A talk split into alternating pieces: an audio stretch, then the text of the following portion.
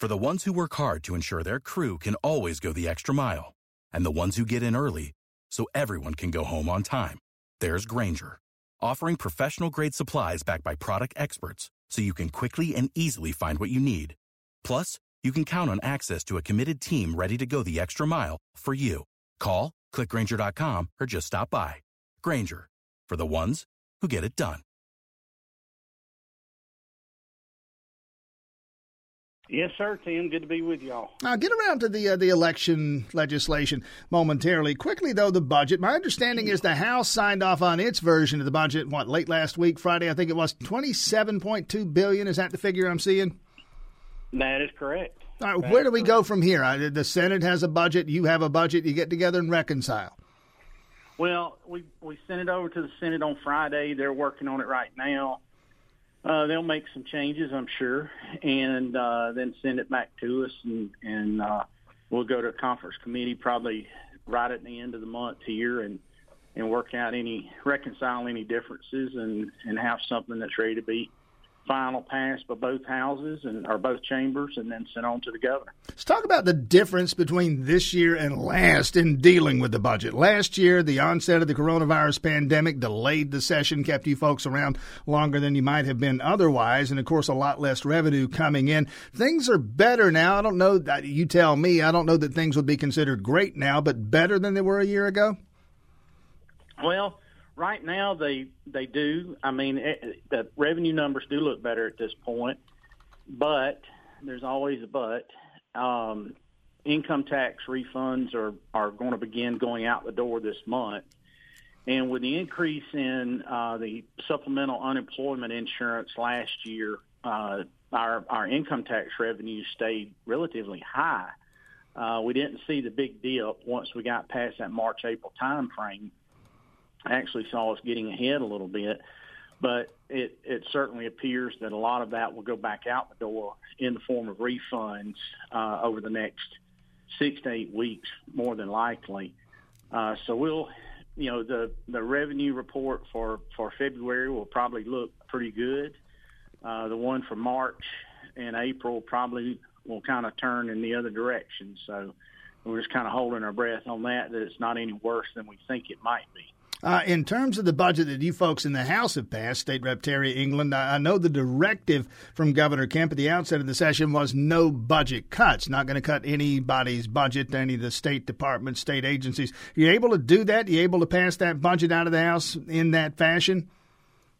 Yeah, I mean, it, it for the most part, yes, there are some reductions in a few areas that um, one in particular is is related to uh, Medicaid and the federal Medicaid uh, program called FMAP.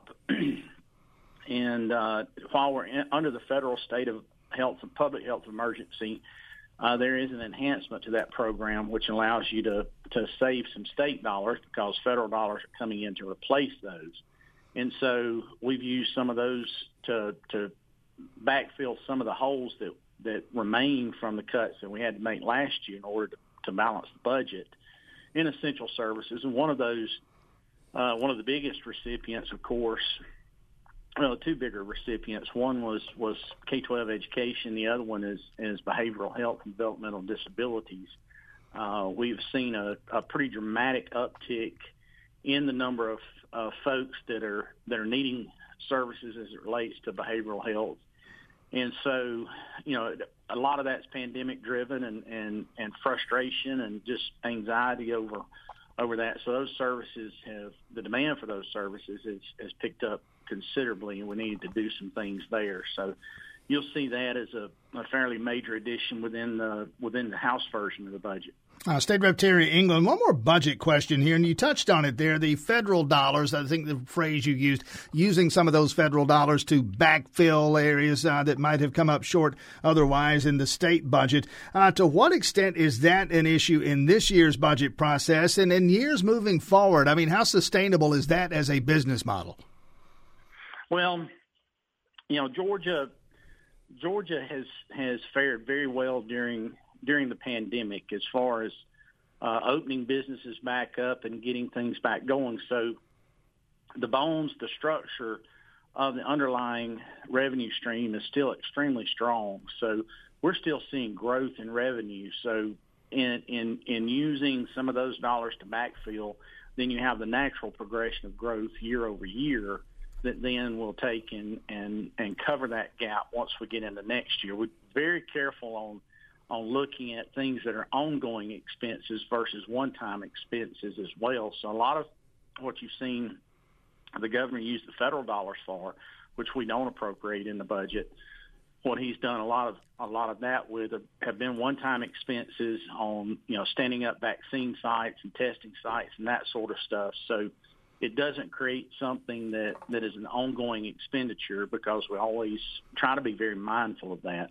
State Rep Terry England with us here. The election reform legislation, I, I, I, like to simplify things as best as I can. There's a lot of parts here. There are at one point a couple of dozen bills that are out there, but the two big components here, it seems to me, uh, the Senate vote uh, of, I guess, last week to end the no excuse absentee balloting and the ongoing efforts, House and Senate. We heard Representative Powell talking about this. Uh, the photo ID requirement uh, in place of a signature match for absentee voting in Georgia. Uh, where is the House on this? Where are you on these issues?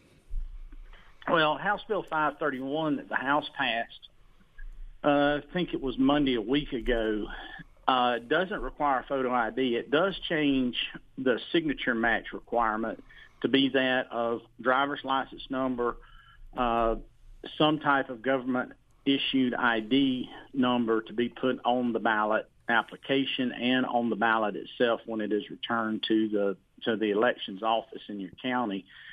The photo ID, uh, while it while in many ways everybody looks at that and says that that's the way we need to go. The problem with the photo ID is once that is received in the elections office, the elections person looks at the picture, but there's no individual standing there to match the picture to.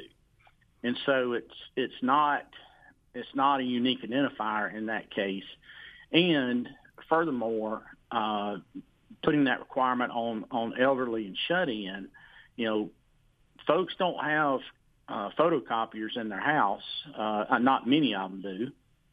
And so it puts an additional burden on them. And so we've, we've tried to be mindful of that and look for ways that, that, that doesn't restrict voting, uh, makes it just as easy as it is now, but – makes it more secure. And we feel like going forward with requiring that driver's license number, that unique photo ID number, uh, for that individual is the way to go. Uh, quickly, we'll let you go on this one, State Rep Terry England. Uh, the House Bill 286, Houston Gaines here in Athens, uh, his particular piece of legislation would prevent local governments, effectively prevent them from defunding their police departments. Some people concerned uh, about the lack of local control uh, when it comes to budget setting. Where would you be on this one? I, I I totally support it. We, you know, this past summer we heard the rash of folks uh, around the country and some cities talking about defunding the police and taking those dollars and using them for something else. And that's that to me is just not an option at all. Um, you know, we've we've seen crime incidents of crime go up, and and sitting here at the Capitol this morning, and and uh, every time you turn the news on in Atlanta, you see see an increase in crime and and uh, you know fatalities related to crime, and so going into the mindset of just doing away with police departments or severely restricting the police departments, then walks away from you know one of the duties that is placed upon government under the state constitution and the federal constitution, and that's that is to protect the people. State Rep Terry England, Barrow County Republican, the legislative session winding down, expected to wind up sometime by the end of the month. We appreciate your time this morning. Absolutely. Good to be with you, Tim. Thank you. For the ones who work hard to ensure their crew can always go the extra mile, and the ones who get in early so everyone can go home on time, there's Grainger, offering professional grade supplies backed by product experts so you can quickly and easily find what you need. Plus, you can count on access to a committed team ready to go the extra mile for you. Call, clickgrainger.com, or just stop by. Grainger, for the ones who get it done.